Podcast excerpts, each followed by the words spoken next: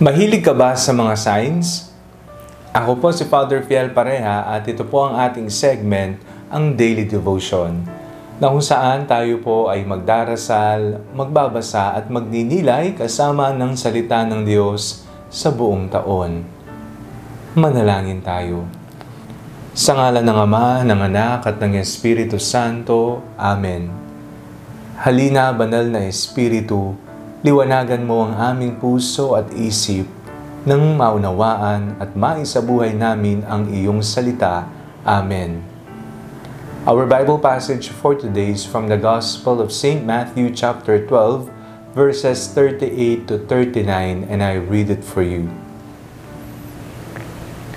Then some of the scribes and Pharisees said to him, Teacher, we wish to see a sign from you.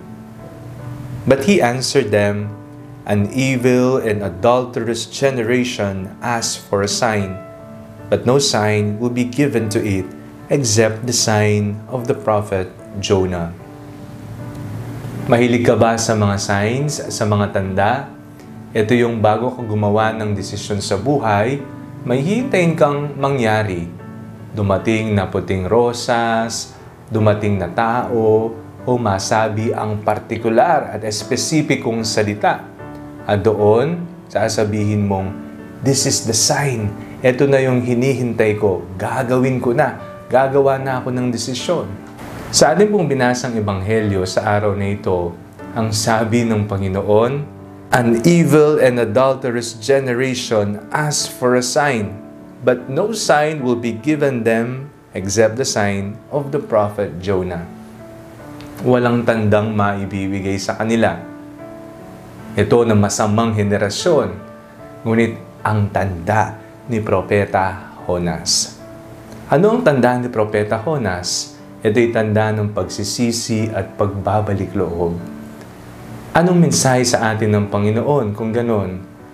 Huwag nating ibigay ang ating pananampalataya sa mga tanda. Let us not put our faith on signs. Let us instead deepen our faith in the Lord. Palalimin po natin ang ating pananampalataya sa Panginoon.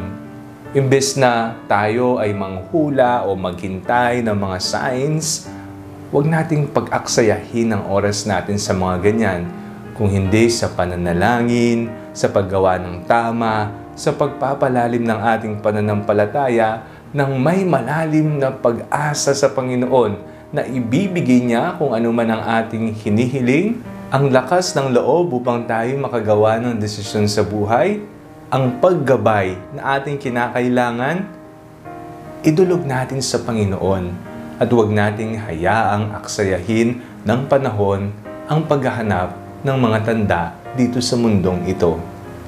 Let us place our trust in the Lord and not with the signs.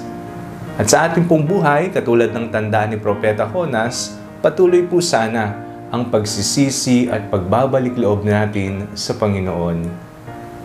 Manalangin tayo. Panginoon, Ikaw ay mapagmahal. Hindi po kami humahanap ng tanda dito sa mundo, bagkus nais po naming magkaroon ng isang malalim na pananampalataya sa inyo. Patawarin po ninyo kami kung may mga panahon na mas pinaniniwalaan pa po namin ang mga tanda dito sa mundo kesa sa mga tanda na inyong ibinibigay sa aming personal na pamumuhay. Sa ngalan ni Jesus na aming Panginoon, Amen. Sa ngalan ng Ama, ng Anak, at ng Espiritu Santo, Amen. Huwag po ninyong kalimutang ilike ang video nito Mag-comment po kayo and share it with your family and friends. God bless you po.